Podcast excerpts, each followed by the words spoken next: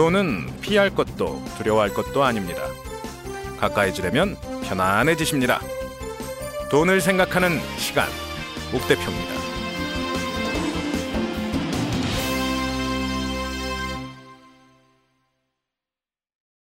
네, 안녕하십니까. 돈을 생각하는 시간, 옥 대표입니다. 오늘은 역사 이야기를 좀 해보겠습니다. 갑자기 뜬금없이 웬 역사 이야기인가 하실 분들도 계실 것 같은데요. 우리나라 사람들이 돈에 눈을 뜬 게 좀 늦었을 수도 있어요. 우리나라는 나라의 경제가 약했었을 수도 있습니다. 과거에 원님들까지는 그러니까 고을 현감, 사또 이런 분들까지는 중앙 정부에서 녹봉을 받았는데 사실 그 밑에 육조 그러니까 이방, 형방 이런 방자 붙으시는 분들은 월급이 안 나왔대요. 그분들은 알아서 자기 벌이를 챙겨야 했답니다. 그냥 관청리를 봐주는 대가로 다른 의무들이 좀 면제가 된 거고 거기서 자기 기득권을 가지고 자기 이득을 별도로 챙겼어야 됐대요. 그래서 탐관오리도 많았다는 설도 있습니다. 갑자기 이런 저 역사 이야기를 왜 꺼내놓은 거 하니? 그러면 우리나라는 언제부터 이렇게 돈에 눈을 떴고 언제부터 나라가 뭐 이렇게 경제에 대해 이야기를 하게 됐을까 생각해 보면요. 외국 문물이 들어오면서부터 같이 성장을 한 것 같아요. 극단적인 개인주의, 자본주의 사회라고 불리우는 미국 사회. 사회를 바탕으로 하는데 그래도 자본주의인 사회, 유럽 사회. 우리는 이도저도 아니고 나중에 받아들인 사회라고 해서 어떻게 보면 돈이라는 관점에서 우리나라를 비하할 수 있을지도 모르겠습니다. 하지만 이게 되게 재밌는 게 우리나라 역사에 돈이 없었다는 거지 우리나라 역사에 경제 개념이나 관념이나 사람들 간의 신뢰가 없었다는 이야기는 아닙니다. 얼마 전 방송에서 나왔던 그 최진기 선생님 의 강의 중에 그런 얘기가 있었어요. 동양화, 서양화. 동양화는 한국화, 중국화, 일본화가 있는데 사람들은 그걸 잘 구별하지 못하고 동양화라고만 한다더라. 서양화는 사조까지 배우죠. 무슨 저 입체판이 야수판이부터 시작해서 추상화 뭐 이런 걸 보고 와 그림 좋다라고 하는데 동양화는 다 비슷비슷해 보고 색깔도 뭐 비슷비슷한 것 같고 특별하게 그림도 뭐 이쁜 것 같지는 않고 현실감이 있는 것도 아니고 왠지 좀 이상하다 뭐 이런 분들이 많죠. 아니 저도 그랬습니다. 최진기 선생님 설명을 듣기 전까지는 저도 그랬습니다. 근데 설명을 하나하나 듣다 보니까 정말 우리나라 그림에 깊이가 있더라는 거죠. 풍경화를 그리는데 풍경화 한 장에 세 컷의 저 그림이 들어가요. 올라가면서 보는 산, 정상에서 보는 산, 내려오면서 보는 산이 다 그려져 있는 게 조선화드라는 거죠. 그렇게 알고 보면 또 재밌어지는 게 역사이기도 합니다. 그리고 그때 제가 들은 이야기가 조선의 그림들은 실제를 그리는 게 아니라 정신을 그리는 거라는 얘기였어요. 그래서 우리나라 초상화에는 명암 같은 게 없답니다. 그림자를 주면 훨씬 더 현실감이 있을 텐데 그림자가 없어요. 그냥 딱 생긴 걸 그리는데 왠지 좀 이상한 그림 같이 그려놨어요. 그 그림에 그분의 정신을 담기 위해 그랬다는 얘기를 하시더라고요. 그래서 또 우리나라 초상화에는 어린 사람이 없습니다. 존경받을 만한 정신을 가지고 있는 사람만이 초상화의 대상이 된 거죠. 그게 서양과 동양의 차이이듯이 경제라는 부분에 있어도 서양과 동양엔 분명한 차이가 존재했습니다. 사농공상 상인을 가장 낮게 받던 것들 또한 현재 우리나라가 아니 정확히는 우리 동양이 경제보다는 서로 간의 신뢰나 삶의 이해 그리고 정신에 초점을 뒀기 때문일 수도 있겠다라는 생각을 해봅니다. 그리고 우리가 서양에 비해 못 사는 게 아니죠. 잘 살기 시작한 게 늦어진 거죠. 잘 살다라는 기준을 정한 게 서양이고 서양에서 만든 물질 만능주의라고 하긴 좀 그렇고요. 어쨌든 물질을 우선시하는 정신이 먼저 받아들여졌기 때문에 지금 현재 우리가 상대적으로 어렵다, 못 산다라는 표현을 쓰는 것 같습니다. 이렇게 말씀을 드리면서 보다 보니까 그러면 어쩔 건데 뭐 정신만 가다듬으면 되나? 뭐 이 시대랑 따로 살 건가? 라고 하시는 분들 계실지도 모르겠어요. 아, 그러니까 지금부터 알아보자는 거죠. 외국 경제 자본주의, 시장주의, 자본주의라는 말이 이제 나오기 시작하면서 현재 자본주의의 꽃이라고 불리우는 게 무엇이 있을까요? 바로 주식회사입니다. 정확히는 증권거래를 이제 자본주의의 꽃이라고 표현을 하는데 오늘 역사 이야기를 꺼낸 것도 그렇고 이 정신 이야기를 거쳐 자본주의 꽃 증권거래 이야기를 꺼내는 이유가 초기의 증권 거래가 어떻게 일어났는지를 이해를 하면 지금 와서의 현대의 금융시장이 어떻게 움직이는지도 같이 이해를 할 수 있을 것 같아서 이렇게 말씀을 드립니다. 르네상스 시대, 암흑기라는 시대를 거쳐서 근대로 넘어오면서 갑작스럽게 세상이 변하기 시작합니다. 인구가 많아졌고요. 산업혁명이 일어나면서 물건이 훨씬 더 다양해지기 시작했습니다. 사람들이 무언가를 갖는 게 쉬워지는 시대가 왔습니다. 이렇게 상황을 만든 것 중에 큰 것이 세계 무역입니다. 아니 예전에는 동네에서 만들건 동네에서 소비했죠. 옆 동네 갈 때는 일명 달구지, 구루마, 리어카 같은 걸 사용을 한 거예요. 마차 정도의 이제 싣고 가서 옆마을에 갖다 주는 정도가 물류의 시작이었던 겁니다. 근데 갑자기 그 물류가 바뀝니다. 커다란 배들이 나타나기 시작하고 대륙을 건너서 무역이 일어나기 시작합니다. 그 무역을 성공시킨 나라가 그 무역을 잘 하는 나라가 패권을 가져가기 시작합니다. 이 패권이라는 것도 재밌는 게 이 패권의 역사는 왜 패권인지 혹시 들어보신 분 계실지 모르겠는데요. 패권의 패자가 조개 패자입니다. 옛날 선사 시대 때 조개 무덤들이 많이 발견이 되잖아요. 이게 조개 무덤이 많이 나온다는 얘기가 사람들이 많이 살았다는 얘기예요. 그 동네 그 자리에 그리고 그 사람들이 소비한 조개 껍데기들이 쌓여 있는 거죠. 사람이 많이 모이게끔 만들어내는 그 힘, 권력 그리고 거기서 발생하는 일들이 이제 우리의 역사를 정리를 하고 있습니다. 그 패권은 최초에는 소금으로 갔어요. 물건값 대신에 소금을 주기 시작한 거죠. 무언가 활동이 일어나고 그 활동을 계량화시킨 첫 번째 단위였던 겁니다. 그리고 그 패권이 다시 종교로 옮겨집니다. 예를 들면 십자군 전쟁 같은 전쟁이 일어나는 것 또한 종교적인 이유 때문에 전쟁이 일어난 거죠. 그리고 나선 왕권의 발달로 이어집니다. 어, 이제는 드디어 신이 아니라 사람이 왕이 최고가 되는 그런 순간이 온 거죠. 그리고 나선 경제로 패권이 흘러 들어왔습니다. 그 경제가 결국에는 국제무역, 세계무역을 하게 되는 배를 많이 가진 국가가 힘을 쓰게 되기 시작한 거죠. 그때까지만 해도 부자인 나라가 국왕께서 금을 하사하시며 여행을 가봐라, 네가 탐험을 해봐라라는 이야기를 명령을 내리고 그 명령을 수행하는 사람들이 나타납니다. 탐험가들이죠. 그리고 이들이 개척한 통로가 나중에 무역 항로가 됩니다. 대부분은 왕이 시켜서 갔는데 조금 특이하게 일이 벌어진 곳이 있습니다. 네덜란드를 얘기합니다. 당시 네덜란드 의회는 이런 무역도 잘 해야겠고 외부의 적과도 싸워야겠고 해서 주식회사를 만듭니다. 우리가 잘 아는 동인도 회사가 바로 그 회사입니다. 이게 재밌는 게요. 그렇게 해서 돈을 모으려고 하다 보니까 절차 같은 것들이 이제 만들어져야 되는 거죠. 일명 그 회사를 시작하는 사람들 그리고 그 시작을 증명할 수 있는 사람들이 모이고 이 일을 진행할 회계사라 그럴까요? 회계사, 공증인, 법무사나 변호사 뭐 이런 분들이 이제 모여서 회사를 만들기 시작합니다.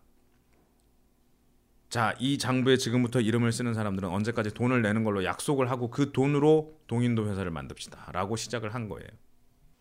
아침부터 저녁까지 장부를 마감할 때까지 그러니까 오늘 밤까지 자정까지만 여기에 돈을 투자할 사람들을 모으겠습니다라고 미리 다 발표해 놓고 아침부터 그 장부에 이름을 쓰기 시작하고 그 장부에 이름을 올릴 사람들은 나는 얼마를 내겠소라고 약속을 해 주는 거죠.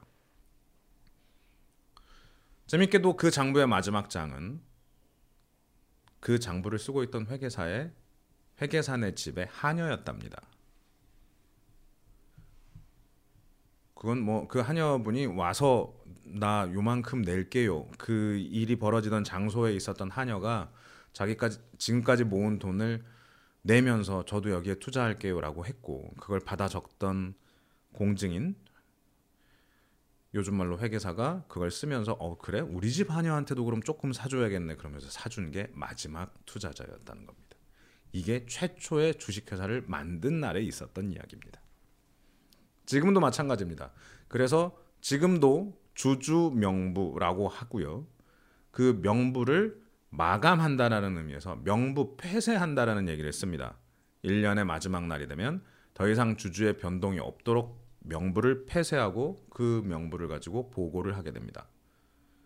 2016년 마지막 날에 봤을 때 이 회사의 주주들은 이렇게 구성이 되어 있습니다. 그리고 이들은 이렇게 이렇게 몇 조씩 가지고 있습니다. 이게 명부가 됩니다. 자, 명부가 만들어졌고요. 이렇게 이제 주주 명부가 다 만들어지고 난 다음엔 돈이 투자가 됐겠죠. 그리고 배가 나가기 시작합니다. 배가 나가서 돌아오면 그 배에 실려있던 물건들을 팔 것이고 그러면 이 회사는 돈을 벌겠죠. 이 회사를 운영하는 임원들도 이미 구성이 돼 있고 이 회사가 어떻게 진행해야 될지도 먼저 다 정해져 있었습니다. 근데 그 상황에서 보니까 투자를 했던 사람들이 야, 나 투자했었는데 그럼 나한테 뭐 줘야 되는 거 아니냐? 라는 이야기를 할 수 당연히 할 수 있겠죠. 아니 해야죠. 투자를 했으니까 돌려는 받아야죠. 그때도 은행은 있었습니다. 은행에서 이자 받고 돈을 빌리기도 했고 뭐 돈을 저 저금하기도 했었습니다. 그런 상태에 사람들은 이미 이자 개념, 수익 개념 있는 상태에서 네덜란드 동인도 회사라는 곳에 투자를 했으니 당연히 돌아올 것을 기대를 하게 됩니다. 근데 동인도 회사가 바로 뭘 돌려주질 않았대요. 배당을 미룬 거죠. 그러니까 동인도 회사가 돈을 벌기 시작하는데도 일단 기다려봐. 내가 배를 한 척 더 띄우고 지금까지 이 돈 들여서 요만큼 했는데 배를 몇 대 더 만들게 뭐 이런 식으로 시간을 끌면서 바로 수익을 돌려주지 않습니다. 그럼 어떻게 되겠어요? 이제 거래가 일어납니다. 야 나 이 저 동인도 회사 주식 천만 원어치 있는데 이거 사줄 사람 없냐 사줄 사람 나 지금 돈이 좀 필요한데 그럼 얼마에 파실 건데요? 아니 그래도 앞으로도 잘 될 거고 아니 뭐 좋게 말씀하시는 건 알겠는데 지금 제가 995만 원 드릴 테니까 파시든가 아니면 그냥 가시든가 라는 말이 그냥 나오겠죠. 그런 일들이 벌어집니다. 한 명이 팔고 두 명이 팔고 팔기 시작하니까 이제부터 사람들이 이제 고민을 하기 시작한 거예요. 그럼 이 팔았다라는 증명은 어떻게 하지? 내가 샀는데 내가 산 걸 회사 사람들은 알까? 이런 궁금증이 들겠죠. 그래서 회사에 찾아갑니다. 그리고 공증인한테 이야기를 하죠. 둘이 거래가 됐습니다. 그러면 공증인이 장부를 찾아보고 오 원래 주인이 A 씨였는데 B 씨가 이걸 샀군요. 알겠습니다. 제가 확인했습니다. 그러면서 여기에 또 공증을 해줄 두 사람을 더 들어오라 그래서 확인까지 받아서 거래가 이루어졌다라는 걸 선포합니다. 근데 이거 하다 보니까 힘들거든요. 점점 늘어나는 거예요. 사고 파는 횟수가. 그리고 사람들도 귀찮아하기 시작합니다. 거래를 할 때마다 그 회사를 찾아간다는 게 너무 귀찮은 거죠. 그래서 특정한 장소에서 사람들이 만나기 시작합니다. 야, 사고 팔 사람 어디 다리 위로 나와! 라고 해서 그 다리 위에서부터 거래가 매일같이 이루어지기 시작합니다. 거래가 이루어지는데 그 당시에는 신뢰가 만연한 사회였어요. 일단 사고 파는 게 서로 간의 계약으로 확인이 되면 굳이 회사 가서 등록을 안 하고 사고 팝니다. A 씨가 B 씨한테 팔았어요. 그걸 B 씨가 C 씨한테 또 팝니다. C 씨가 D 씨한테 또 팔겠죠. 그러면서 아무도 VOC 그러니까 동인도 회사에 직접 찾아가질 않은 거예요. 자기들끼리 사적인 계약을 맺어놓고 그러다가 간혹 한 번씩 어떤 사람이 생각나면 가서 그걸 다시 또 이전을 하고 하는 형태로 거래가 이루어지기 시작합니다. 이렇게 거래를 하다 보니까 재밌는 일들이 벌어지기 시작합니다. 먼저는 아무래도 이게 회사가 조만간 배가 들어와서 더 좋아질 것 같거든요. 그래서 많이 사기로 마음을 먹었어요. 그래서 팔 사람을 찾으러 다니는데 안 보이는 거죠. 예를 들면 그럼 약속을 하게 됩니다. 그러지 말고 일단 팔아봐. 나 네가 생각하는 가격보다 비싸게 지금 살게. 팔아봐. 아니 내가 주식이 없는데 어떻게 팔아요? 그럼 넌 나중에 돈 주겠다고 하고 딴 데 가서 좀 사오면 안 돼? 이런 일들이 또 벌어집니다. 먼저 팔기도 하고 먼저 사기도 하는 거예요. 다음 달에 내가 돈 줄게. 다음 달에 이거 지금 현재 천 원 하는데 다음 달에 천 백 원 줄게. 네가 가진 주식 팔아봐. 라는 얘기도 합니다. 외상으로도 거래가 이루어지고 아니면 거래 자체를 뒤로 하고 먼저 돈을 주기도 합니다. 심지어는 이걸 가지고 거래 내기를 하기도 합니다. 야, 내가 보기엔 다음 달 되면 이게 천 원에서 천 이백 원으로 오를 것 같아. 그러니까 지금 네가 가지고 있는 주식을 나한테 팔겠다라는 각서를 하나 써줘 봐봐. 그 각서만 내가 100원 주고 살게. 이런 식으로요. 이해가 되시나요? 살 수 있는 권리를 만든 거예요. 다음 달에 내가 당신 주식을 살 수 있는 권리를 나에게 주시오. 만약에 그 가격보다 내려간다면 나는 그 권리를 포기하겠소. 그러니까 그 주식을 안 사겠소. 대신에 그 대가로 얼마를 줄, 주겠소라는 얘기를 하는 거예요. 생각을 해보세요.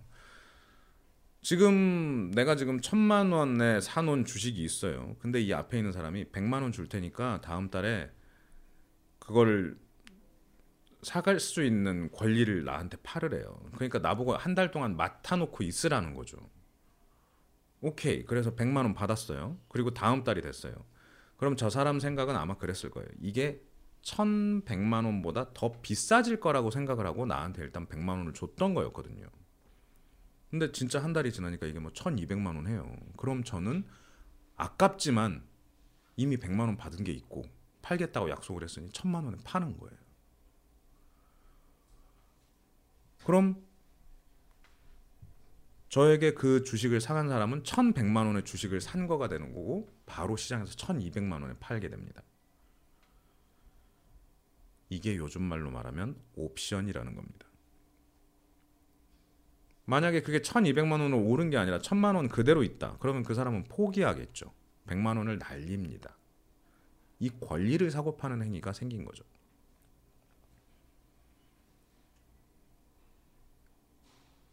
그래서 선물과 옵션의 개념들이 생겨나기 시작합니다. 이때는 또 재밌는 일도 많았답니다. 계약을 할 때 악수하면 계약이었대요. 그리고 계약하자고 손을 내밀었는데 그 계약이 마음에 안 들면 손을 때렸답니다. 그래서 이거를 거래를 조금 하다 보면 손이 빨개졌대요. 악수하고 때리고 악수하고 때리고를 오전 내내 반복을 하면 얼마나 아프겠어요. 그런 일들이 벌어지기도 했다고 합니다. 그리고 신뢰를 바탕으로 특별하게 이제 공증을 받거나 아니면 뭐 직접 회사에 가서 주주 명부를 바꾸거나 하지 않았기 때문에 사기꾼이 나타나기도 했습니다. 있지도 않은 주식을 팔겠다라고 하는 거죠. 그걸 어떻게 했느냐?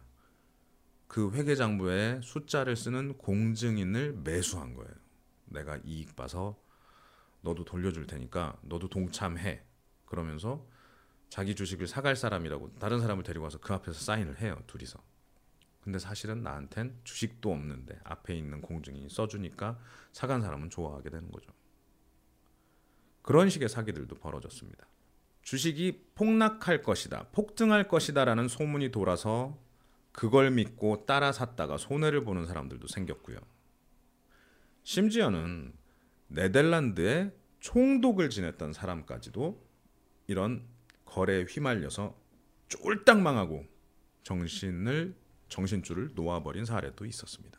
이런 경우도 있었어요. 그때 시장은 지금과 약간 다른 게 뭐였냐면 지금은 몇 주, 한 주당 얼마라는 표현을 썼는데 그때는 주권의 개념이 없었습니다. 그러니까 증권에다 증권이라는 이 양식을 만들어서 이 사람이 몇 주 중에 몇 주를 가지고 있다. 이렇게 쓴 게 아니라 그냥 전체 얼마 중에 얼마를 처음에 샀다라고만 써 놨어요.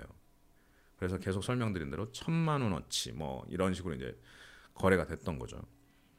근데 이게 재밌는 게 이렇게 하다 보니까 초기에 받은 사람이 일부씩 팔았거나 아니면 조금만 샀던 사람들이 나중에 팔려고 보니까 덩어리가 안 되는 거예요.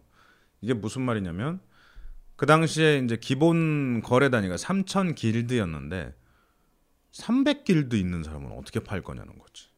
3천 길드는 꽤 큰 돈이었고요. 300 길드는 상대적으로 좀 적은 돈이었습니다. 그렇게 되니까 거래 저 300길드를 얼마에 사주실 분이라고 찾으면 사람이 안 와요. 너무 소량이라 이거예요. 그래서 거래가 잘 안 돼. 그걸 이제 사정을 했더니 누구한테 가보래요. 그래서 그 사람한테 가서 보니까 그러면 실제 거래되는 가격보다 조금만 더 나한테 싸게 팔아라.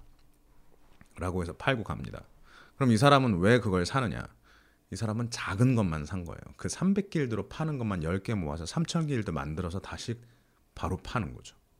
이 사람한테는 가격이 필요가 없었어요. 지금 거래되는 것보다 무조건 조금만 싸게 해서 모아가지고 지금 가격에 팔면 되는 거예요. 이런 사람들은 거래를 위한 투자자 뭐 이런 개념이 아니라 그냥 모아서 정리해서 파는 건데요. market maker라고도 불리우고 요즘 시장에서는 LP라고 불리우는 그런 역할을 해준 거죠. 새로운 사람들이 생긴 겁니다. 그리고 이런 거래가 일어나기 시작하니까 브로커들도 생겨나기 시작했습니다. 매도자와 매수자를 만나게 하는 사람들, 거래를 붙이는 사람들이 생긴 거예요. 삼촌, 이거 괜찮은데 좀 사봐. 내가 팔 사람 알아봐줘? 이거부터 시작합니다.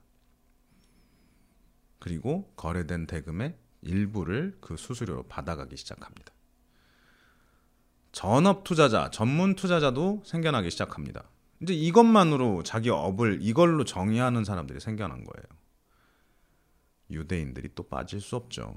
그분들이 또 여기에 상당 부분 뛰어들어서 다양한 퍼포먼스를 내기 시작합니다. 투기꾼 나쁘게 만들시죠?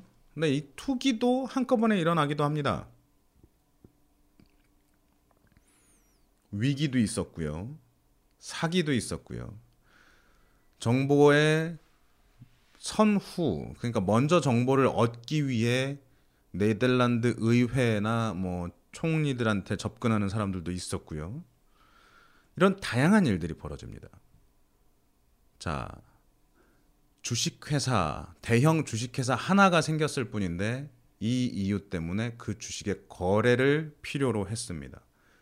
거래하는 방식에 선물, 옵션 등의 파생된 거래가 나타나기 시작합니다.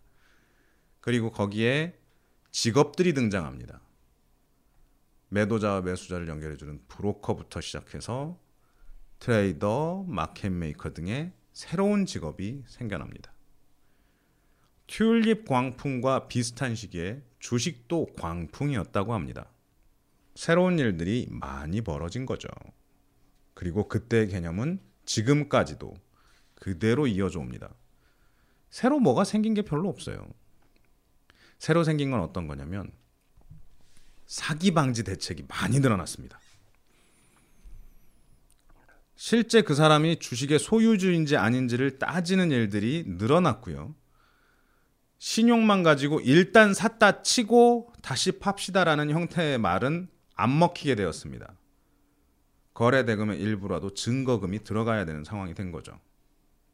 그리고 이런 일이 벌어지는데 사무 그러니까 일거리가 너무 많은 거예요. 쓰고 확인하고 진짜인지 아닌지 검증하는 단계가 너무 복잡해진 거예요. 이걸 또 검증을 안 하면 사기에 휘말리기 십상이고요. 그래서 이걸 대신해 줄 사무 수탁, 사무 대행 회사들이 또 생겨나기 시작합니다. 사기가 일어났었고요. 정보의 비대칭이 일어났습니다. 신뢰 관계가 무너지는 일도 벌어졌습니다.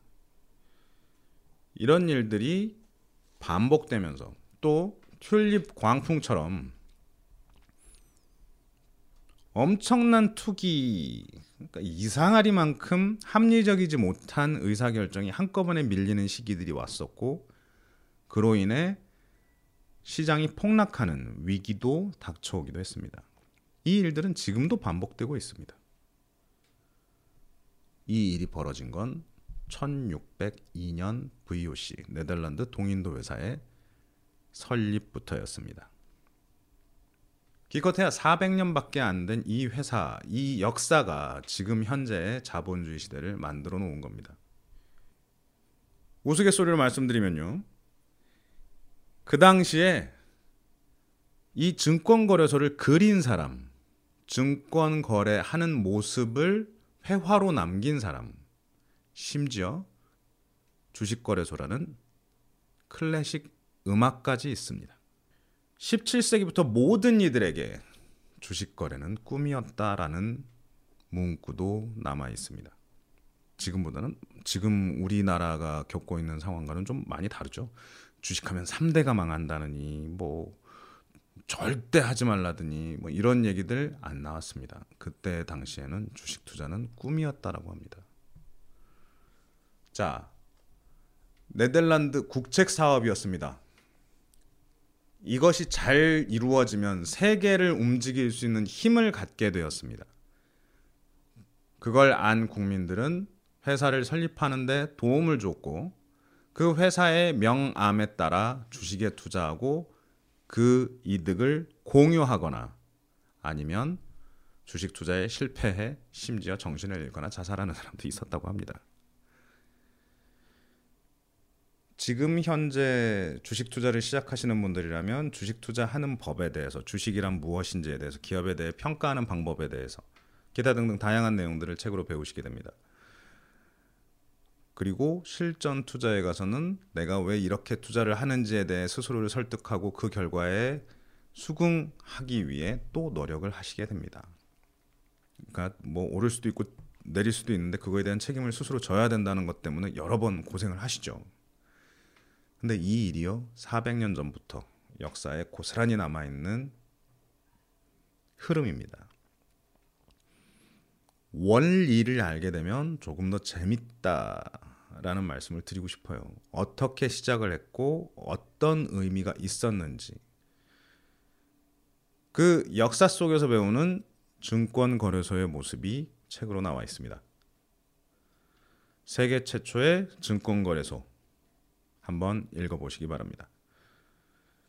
특히 이 직접 투자를 하시는 분들이거나 투자 관련 업에 종사하시는 분들이라면 이 업의 시작이 무엇이었는지 보시는 재미도 쏠쏠하실 것 같습니다. 뭐 그런 거 있잖아요. 외국 사람들 이름 보면 베이커면 옛날부터 빵집 뭐 하셨던 분들이고 스미스면 철 철공소 하셨던 분들이고 테일러 하면 옷 만드시는 분들이었고 근데 주식하던 사람들 뭐 이런 성을 가진 사람은 없어요. 나온 게 늦게 이제 400년밖에 안 된 직업이라 그렇겠죠. 어쨌든 그 400년 전의 역사를 안다면요. 지금과의 비교도 엄, 무척 재밌고요. 그리고 다른 걸 떠나서 400년 전의 모습이나 지금의 모습이나 너무 똑같다라는 것에 또 한 번 놀라실 겁니다. 그러니까 그때 만들어졌던 신뢰의 원칙과 그 원칙하에 이루어졌던 거래들이 지금은 어떻게 바뀌었는지를 알아보는 것도 꽤 괜찮은 재미일 것 같습니다. 혹시 이쪽에 종사하시는 분이 아니다 하더라도 단 한 번도 주식 투자에 해본 적도 없는 분이라 하더라도요. 역사가 만들어내는 물건이 현실에 어떻게 보여지는지를 비교해 보는 것만으로도 많은 도움이 되실 것 같고요. 패권, 금융 투자 주식 거래 등등 현재 자본주의를 구성하고 있는 이 패권의 시대가 앞으로 또 어떻게 흘러갈 것인지 예측해 본다라는 차원에서도 한번 읽어 보실 만한 책으로 생각됩니다. 네, 돈을 생각하는 시간 오늘 순서는 여기서 마칠까 합니다. 세계 최초의 증권거래소 한번 읽어봐 주시고요. 저는 다음 시간에 뵙겠습니다. 감사합니다. Thank you.